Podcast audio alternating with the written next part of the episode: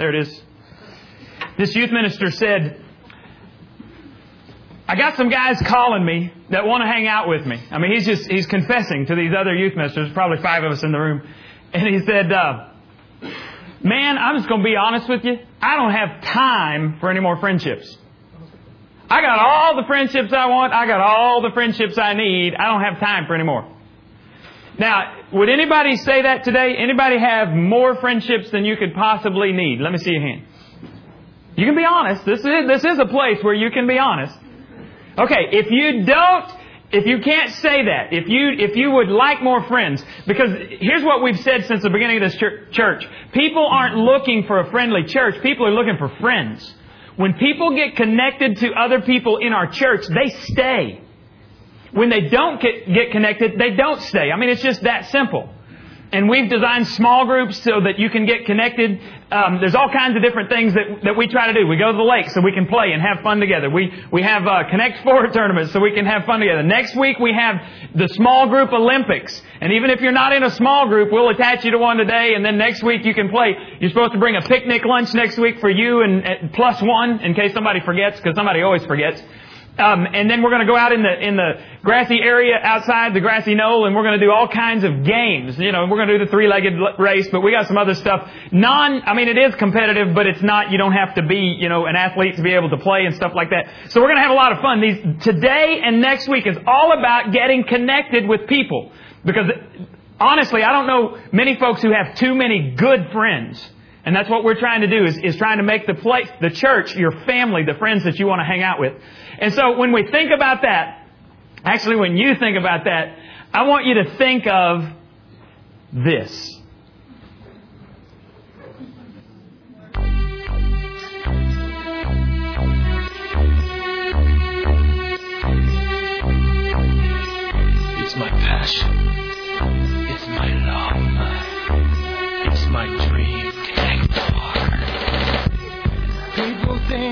No skill involved. They don't know the problems I solve. My next move here is my next move there. I'm getting so stressed, I think I'm losing my head. I connect four, you connect three. Crazy if you think you're better than me. I'll crush anyone who comes to the door. You connect three, and I'll connect four.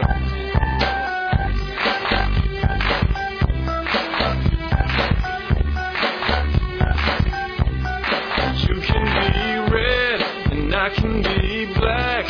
And I'm a world champ, better watch your back. I could close my eyes, and I would still win. Connect four, let's do it again. Connect four, you connect three. Crazy if you think you're better than me. I'll crush anyone who comes to the door. You connect three, I pick the black. I come in with my sneaker tag, yeah. Drop your tickets into the slot. You can't make a line or make a block. I got my money and the fame from the game. When you step to the table, I put you to shame. I'm a hardcore connector, diagonal expecting to connect forward. I'm like a Hannibal Lecter. And I connect four, you connect three. You're crazy if you think you're better than me. I'll crush anyone who comes to the door. You connect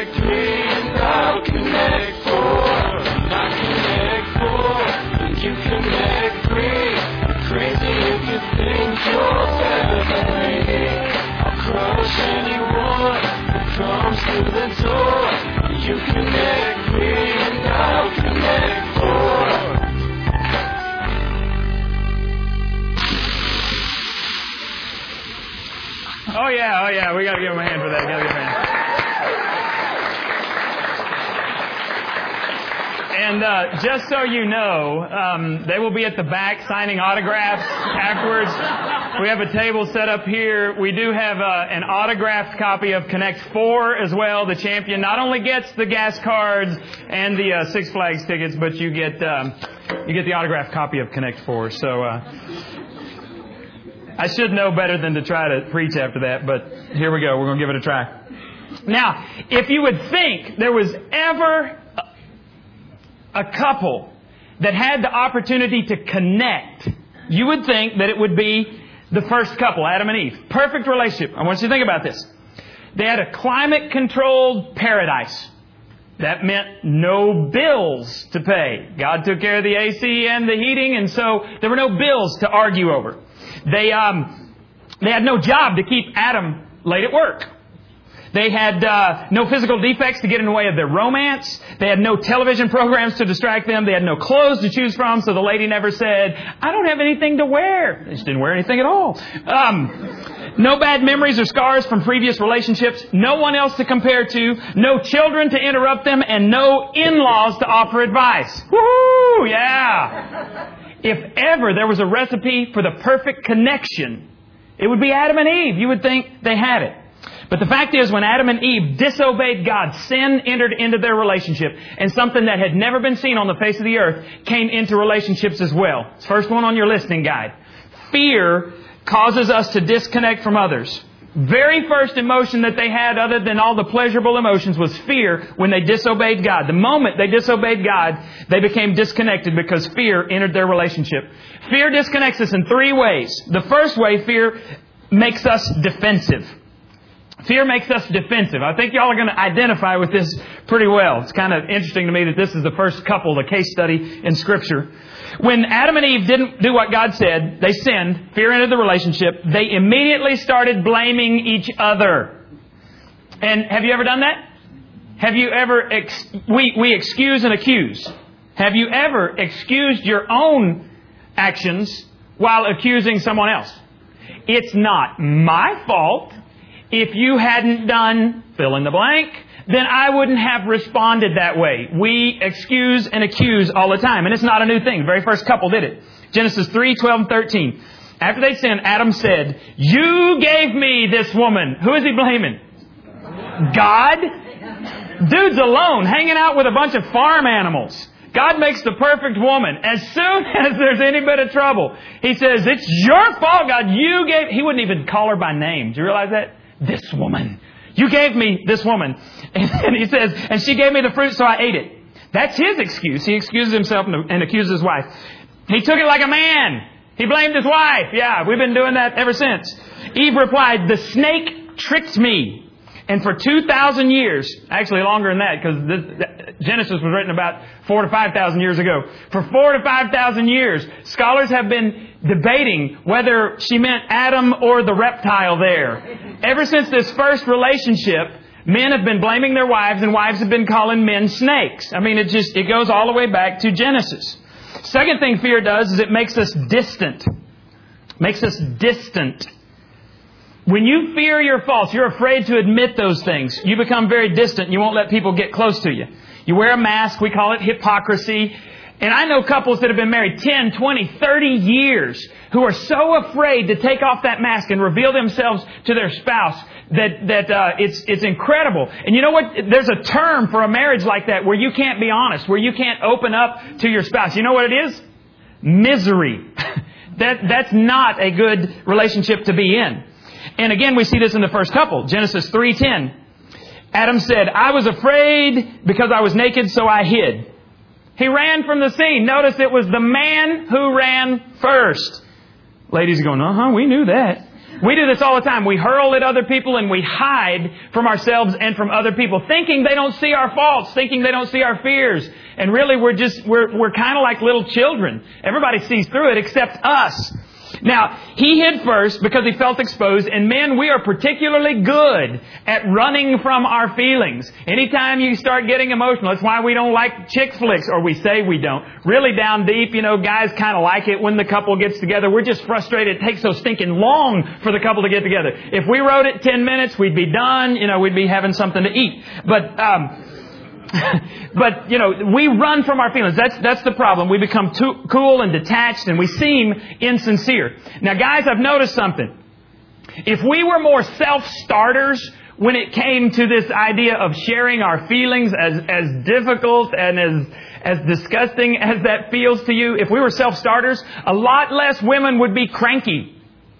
Is that right, ladies? Because why do you cranky? Somebody said amen. Thank you. Someone's listening.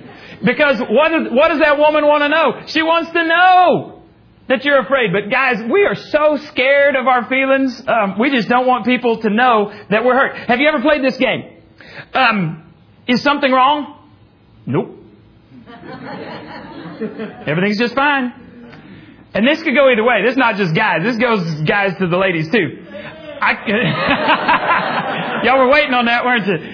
You say, I can tell something's wrong. Nope, nope, nope, nothing wrong with me. Mm-mm, no, I don't know what you're talking about. And did I hurt your feelings? you didn't hurt my feelings. You know, it's like we put up this wall. I got, I'm, I'm iron, I'm brick. You can't hurt me. Why do I, why do I not want you to hurt? Because it hurt and I don't want you to know that I hurt because I don't want you to have that kind of control in my life. I don't want you to, to know I'm vulnerable. Another feeling that we hate to admit is anger. I can tell you're angry. I am not angry. Baby, you're, you're angry. I am not angry. Veins are about to pop out your neck and we're going to have to go to the hospital. I can tell you're angry. Well, we just don't, some people stuff it inside. Some people are like, nope, nope, I'm not going to tell you because I'm, they're a stuffer. Other people are just waiting for the right moment, you know, till the nitroglycerin is ignited or whatever, and they're just going to vent all over the place. They're going to, they're going to vomit emotions all over you. Now, studies have shown that the healthiest families are not the families that just vomit their emotions all over the place and have these big fights all of the time. Studies have also shown that it's not the people who never have any conflict that are the healthiest families. The healthiest families, according to the studies, are those who have occasional conflict, but they know how to handle the conflict. They know how to fight fair. Now, we won't see a, a raise of hands, and I don't want to see any elbows going right now, but most of us do not know how to fight fair. When we get in a fight, we get defensive and we start uh, attacking where we know it will do the most damage. The, the healthiest families are those who fight fair. They know you can grow from conflict. Conflict does not have to be negative. We're the ones that make it negative. And so if we learn, we actually get to intimacy, where we really want to be. Intimacy happens when we are honest with each other, not when we're hiding our feelings and all of those types of things. Now, there's a, there's a third thing that fear does, and it makes us demanding. Fear makes us demanding. When we lose, when we fear losing our freedom, that makes us demanding. Now, this is a real big one, so I want you to pay attention here. Fear and insecurity demand that I be in control. The more insecure I am as a person, the more I have to be in control. And the other side of that is true. The more secure I am as a person, the less I have to be in control. I don't need it. But if I'm insecure, if I'm fearful, if I think that you are trying to control me in any way, whether you are or not, it just may be my perception, then I have to roar or do something to get the situation back in, in my control. And see, I demand my rights, and rights get us in all kinds of trouble. Uh, if you ever want to know about rights, just read Philippians chapter 2, starting with verse 4 and go through 11, where Jesus gave up the rights of being equal with God and took on the very nature of a servant, became a human, and became obedient unto death. Anytime you think you got rights, go to chapter 2 of Philippians and start reading about Jesus. Because rights get us in all kinds of trouble. Now, sin destroyed that first relationship, and thus began the battle of the sexes. Again, y'all were all not even born yet, but back in the 70s, they actually had this, this, um, game show called the Battle of the Sexes. And man, it was, it, it got dirty when they, when they would be fighting with each other to show who was supreme, men or women. But look at Genesis 3.16. Here's actually where it started. Then God said to the woman, you will greatly desire your husband, but he will rule over you. Now, guys, before you misuse that, let me explain something here.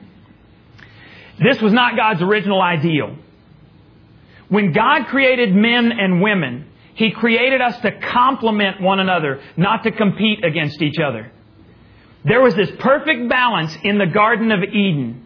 And God desired it that way for men and women. But when sin entered the world, that's when this stuff happened. When junk happened. It's not God's ideal, and we've got to work very hard to get over um, some of the differences that we have. We got to remember, go back to this first couple, and re- remember that God created us different for a purpose. Men and women are different. Anybody notice that? Men and women are different. um, God created us that way to complement one another. Our DNA is different. The way we think is different. That's why there's eight million books out there on how men and women are different. Because we're different. So we don't need to try to be the same. God created us for a different role. And sin messed that up. And here's the deal. Here's what I've seen in most marriages. Most battles in marriage reveal two very insecure people trying to take control. That's just, that's reality. There's a constant battle and what it reveals is insecurity on one or both sides. Now, if this is true, if fear is what disconnects us from the people we want to be connected to, what is the key? What is the antidote? Well, here it is. The key to reconnecting is honesty. And you know, if you wanted a magic pill today, I don't have one of those, but I can tell you what God's Word teaches us. Honesty is the first step. Fear makes us dishonest, and when we hide our feelings, when we hide our faults, when we hide all of this stuff, it destroys our relationship because we're being dishonest. Now, here's the key, key verse, 1 John 1 7. If we live in the light as God is in the light, we can share fellowship with each other. You might circle that word fellowship, and let me explain what that means. Fellowship is another word for connecting. Fellowship is what we're pursuing in our small groups. Um, I had great fellowship with, with a couple of families when we went to Port Arthur on a mission trip because we hung out together for six days. We went crab fishing together. It was a lot of fun, wasn't it, Haley? I mean, I have all kinds of memories from that. We had fun. We ate breakfast, lunch, and dinner together. We built stuff together. Uh, some of them did vacation Bible school together. We had six days together where we connected. And we have a different level of relationship because of that. I also have a different level, level of relationship with people in my small group because in my mind, I see the times that we're together in my living room or somebody else's living room, just eating, laughing, doing stuff together, studying God's Word, but then praying together. One of the most meaningful things to me is when I get to pray with my small group, our hearts get connected. And I leave that encounter just a little bit fuller, a little bit more looking like Christ than when I went in. And that's the whole purpose of connection. See, we say it all the time around here. We say, you can worship in a crowd. It's close to 80 people in here today. You can worship when there's 80 people around, but you can't fellowship when there's 80 people around. Even if you're sitting next to somebody, you're not fellowshipping right now. We're gathered together so that we can tell God, God, you're awesome. We can't do life without you. We need to hear from you so that our lives can be better. We need to connect with you, God, so that life will go better. That's what worship is. But real fellowship happens in small groups. Fellowship happens at Celebrate Recovery every Sunday night. Last Sunday night there were 10 men downstairs, um, 8 or 10 women up here. I don't have a clue what the women do. The women don't have a clue what we do. But we sat around and we shared how God, we'd seen God's grace in our lives. We had some teaching in the large group, some song time. Then we went downstairs and we just said, the one question was, how have you seen God's grace in your life? Because the teaching was on grace. And I was amazed. I mean, my jaw was almost hitting the ground as as man after man goes around the circle and shares God's grace in his life. And most of us had to say, you know, it's God's grace that even we're alive. It's God's grace that we're here. It's God's grace that I'm sharing with you. you know, that I'm opening up to you and telling you about my dark side. Because we all have a dark side. That's the type of connection we so desperately want with God and with others. It was designed in us when God created us in our mother's womb. Now, if we want to live in the light, the Bible teaches that true intimacy happens in the light, not in the darkness. What the world will tell you is true intimacy happens in the darkness. When you go behind closed doors and you turn it, that's not true. True intimacy happens in the light. If we walk in the light, if we live in the light, the Bible says, as God is in the light, we have fellowship, connection with one another. And the blood of Jesus, His Son, purifies us from all sin. That's where connection happens. That's where we get forgiveness from sins. That's how we get, uh, uh, that's how we gain power over the things that have had power over us in our past. Is we bring it out into the light. James says, confess your sins to one another, pray for one another so, you, so that you may be healed. We don't do enough confessing. Now I'm not saying standing up here, because I had somebody say, I am not about to stand up in front of the whole church and tell my stuff. This, this was a guy last week. He said, I'm not going to tell everybody, but I can tell you guys in this small group. I'm talking about finding some safe people that you can be yourself with and those folks will love you for you. There is nothing else like it. You can't find it outside the walls of the church. God designed the body of Christ to be like that. And when the body of Christ is functioning right, there is nothing like it. There's nothing like the local church when the local church is working right People are drawn, and I don't know how many times I've heard people say, This is my family. And I miss it when I'm gone. I miss you desperately when I'm gone. I love my mom, my dad, my sister, my brothers, love them all. But this is where I'd rather be this morning than hanging out with them. Because God has connected my heart with your hearts. Great relationships are built on trust, and there is no trust without truth. So you gotta learn to be honest. You don't trust people who lie to you, do you? No? So, here's what we say all the time too. Trust takes a long time to build, but it takes twice as long to rebuild. Someone violates your trust, you are not going to automatically trust them. And that's something you got to understand. Forgiveness does not equal trust. If you wreck my truck, not a big deal, but if you wreck my truck, I can forgive you for wrecking my truck, but the next time you ask for my vehicle, I'm probably not going to toss you the keys. Hadn't you forgiven me? Yeah, but I don't trust you. Because you haven't, see the difference there? Okay. So it starts with being honest. You gotta be honest about your fears. And that's scary. Honest about your faults. Honest about your feelings. Here's, here's kind of a key to celebrate recovery. Revealing your feelings is the beginning of healing. Say that with me. Revealing your feelings is the beginning of healing. Say it again. Revealing your feelings is the beginning of healing. The reason some of you keep repeating the same mistakes over and over is because you've never been honest with another person. You've never been honest with God and said, here's where I screw up. Will you pray with me so that I can be healed? Now, you've got to be honest with God, you've got to be honest with yourself, and you have to be honest with whoever it is you're trying to connect with. If you're not honest, there will not be connection there. All right. So fear causes us to disconnect from folks. Second thing is pride causes us to disconnect with others. Have you noticed every time you get into a conflict, pride seems to rear its ugly head? Egos start to collide and sparks fly. Proverbs 13:10 says pride only leads to an argument, to arguments. Lots of folks should memorize that verse on their honeymoon because it sure seems that conflict starts early in a lot of marriages, right? I mean, we're laughing, but you get two imperfect people and you put them together 24-7. The reason you got along so well when you were dating is because you got to go home at night. You got distance from them. But when you're married, you go to bed with the one who's causing you stress and strife. That's a recipe for disaster if you don't learn to deal with your pride, with your ego. Pride keeps us from uh, hearing each other. When we're prideful, we think we know it all. See if you've had this scenario before. I'm full of pride. You're trying to tell me about something, and I cut you off in mid sentence because I think I know where you're going. And I don't like where you're going, so I'm going to tell you, you shouldn't think like that. You should think like this. You shouldn't feel like that. You should feel like this because that's how I feel. And I don't even listen to you. Ever had, anybody do that to you? Uh huh. Have you ever done that to anybody? Uh huh. Yeah, we don't like to say, oh yeah, somebody did it to me, but no, I didn't do it. Yeah. Now, we've heard the saying that love blinds. That's not true. Love isn't blind, but, but pride is. Pride blinds us to our own faults. It blinds us to our weaknesses. It blinds me to the fact that sometimes I'm the whole problem. There are times I'm part of the problem, but there's more times that I'm it. I'm the whole problem. And my pride keeps me from admitting that. And your pride does too. Jesus once said to some people, before you go worrying about that little tiny speck of dust in your neighbor's eye, why don't you get that telephone pole sticking thing out of your own eye? Now, he wasn't saying don't judge others. What he was saying was deal with that big honking stuff sticking out of your life, and then maybe you can see, see clearly to love someone else. Jesus was perfect. He didn't run around casting judgment. He went around spreading grace to others. And it seems that that grace changed people.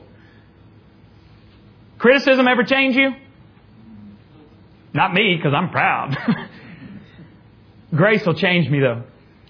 You pour grace on me, my heart will melt. I've seen my wife reach out to people who are, who are hard hearted. When she was a teacher in, in Mansfield, she'd call me and say, drug dealers just came into my office and they just poured out their heart to me. Why? and I said, one, because you'll listen, but two, I think it's your spiritual gift of mercy. Because this one guy, no, no lie, this one guy was in her, the first day he was in her class, she taught home economics.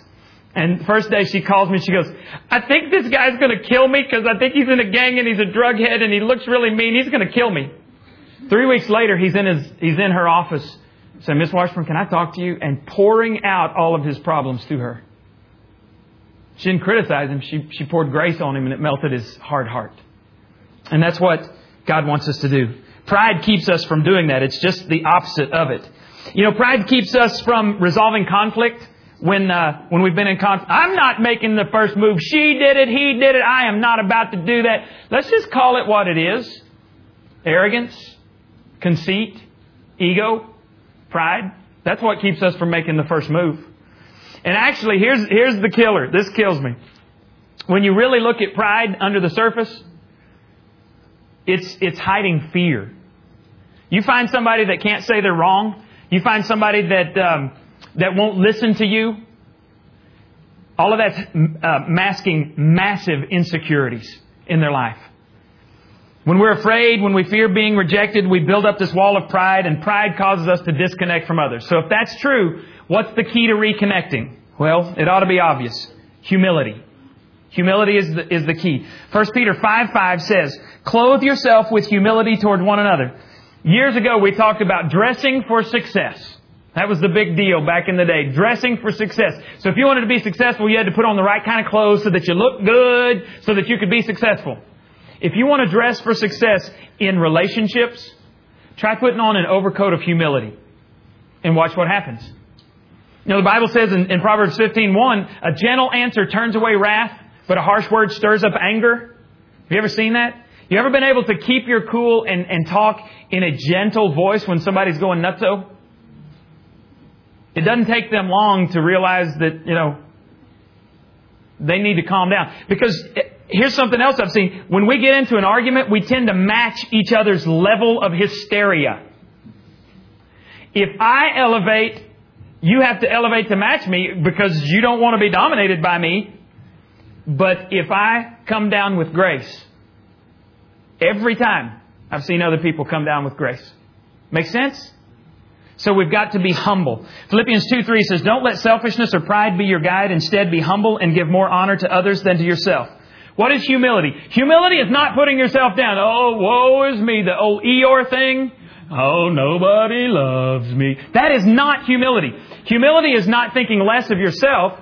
Humility is thinking of yourself less. See the difference? Humility says, I'm going to think of you more than myself. And when you focus on their needs, their hurts, responding, listening to them, that's humility. When, in, when instead you are formulating in your mind how you're going to get even, that's pride. And pride is going to cause you to disconnect. So you gotta be, you gotta be careful with how you respond. Humility allows us to say those crucial nine words that we talked about last week. Y'all remember what they were? What was the first phrase? I love you. I love you. What was the second phrase? I was wrong. I was wrong. Three of you, remember. Boy, I did a good job. I was wrong, and the last one was, I need help. Proud people do not say those words. But a grace filled, humble heart allows you to go to somebody and say, Man, I screwed up. And you watch what happens. It drains out of the relationship when you admit that you're wrong. It drains tension out of that relationship. Secure people can say, I was wrong. Secure people can say, Will you forgive me? I, I hurt you and I was wrong. Insecure people can't. All right, there's a third thing that disconnects us from others. Pride disconnects us from others. Fear, insecurity disconnects us from others. The, the last thing is hurt disconnects us from others. Proverbs 18:14 says, "The will to live can get you through sickness." But look at this. No one can live with a broken spirit. You Ever seen someone with a broken spirit? Folks that don't want to live anymore? in, in counseling, one of the things they, they teach you to do is find out if, some, if the person who's distraught can laugh at anything. Because if you can find something, something that makes them smile or laugh, there's hope in them. But if they can't smile or laugh, they're almost completely out of hope. They're almost completely without the, the will to live. And, and they're in serious danger right then. The emotional damage that, that takes place through our words and our actions is unbelievable. You remember the, the thing, sticks and stones may break my bones, but what? Big fat lie! Words can do far more damage than sticks and stones. I had a broken pinky once in football. I had the weirdest injuries, broke my nose once, cuts, bruises, all this stuff. That stuff heals in a matter of days. I can still remember hurtful things my mom said to me when I was 7, 8, 12, 13. You can too. The people that are most important to you have hurt you a lot of times, and, and you got to be real careful about that.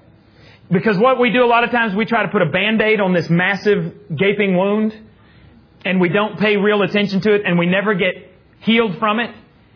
And here's the danger unexpressed hurt turns into resentment, and resentment will kill you, and it'll kill your relationship. Hurt never ended a relationship, but resentment does. And when you hide that stuff and you don't deal with it, it becomes resentment and it will kill your relationships. The key to reconnecting then is forgiveness. If you don't get anything else I say today, you've got to get this. Because when you do not forgive others, you are being chained to the past. You are letting them have power over you. They've probably moved on, forgotten about it, but they, but you are still tied to the past. You are chained to that person, and the only way you will ever get free is if you forgive. And you've heard that, that, that old saying, time heals all wounds. No, it doesn't. You ever been sitting in a doctor's office for hours? Did you get well waiting? No, you probably got worse. Time does not heal all wounds. Now, you've got to learn to forgive, and, and why should I do that? There's two main reasons why you should forgive. Number one, Jesus Christ has forgiven you, and He has forgiven you far more than you'll ever forgive anyone else. Because He was perfect, and every time we sin, every time we hurt one of His creations, we hurt Him. And you just, I mean, if we were to go back and add it up, far more damage that we've done in our relationship with Christ than anybody has ever done or could ever do to us. So the first reason, Christ forgave us. Second reason, it's the only way that you're ever going to get over your hurt. Now, it's not a matter of deserving. I didn't say anything about they deserve to be forgiven. You didn't deserve to be forgiven by God. And so anytime I have trouble forgiving somebody, I just go back and I show that, that mental image, or sometimes I look at it, of Jesus being nailed to the cross. And He did that for me. And boy, when I'm standing there, it doesn't make it, it, it makes it very hard to hold on to my anger towards someone or my hurt towards someone. So the only way you're ever going to get well is to forgive. Colossians 3:13 says, "You must make allowance for each other's faults and forgive the person who offends you." Remember, the Lord forgave you, so you must forgive others. The Bible also says in that famous chapter on love, love keeps no record of wrongs. That's in 1 Corinthians 13. So here's a question. Do you keep a record of wrongs? Do you have this little register in your mind of all the things somebody's done to hurt you so that when you do something wrong, you can use that list as, you know, justification? Well, and you got the little, you know, cash register tape and it rolls across over there. Well, you, I may have done this, but look at all you did to me, so mm, get over it. Um, anytime we do that, we're being unloving. If you keep a record of wrongs, the Bible says that is the opposite of love. Love keeps no record of wrongs, so keeping a record means you are unloving. You're going against what God says. And you're going to disconnect rather than connect. So, okay, here it is. Here's, here's where we're going. Who do you need to reconnect with? Somebody is popping into your mind right now that there is a problem in your relationship and you need to reconnect with that person. Some of you need to walk out the door today after we finish and you need to go call somebody, you need to go to somebody's house and begin reconnecting with them. Go, and one of the things we talk about in recovery is when you go to somebody to ask for forgiveness, say I was wrong or whatever, do not expect anything from them. That's, that's conditional. What, what will heal you is if you go to that person unconditionally, not expecting anything, realizing that you are putting the ball in their court and they are responsible to God for how they respond. They're not responsible to you and you are not responsible for how they respond. You are responsible for your own actions and if you'll go to them and say, I was wrong, I need forgiveness. Or, you know, you may have to say, I forgive you. Um, God will do some amazing things in your life. Now, what is it that's holding you back from doing that? What's holding you back from reconnecting with a parent or with a child or with a spouse or with a friend, sister, an ex, husband or wife that you're estranged or separated from? You may be living in the same house, but you're in two different worlds, two different universes. Is it fear? Is it pride? Is it resentment? Now, if you've never invited Jesus Christ into your life, I want to give you an opportunity right now just to pray this prayer silently. Let's just all close our eyes for just a second.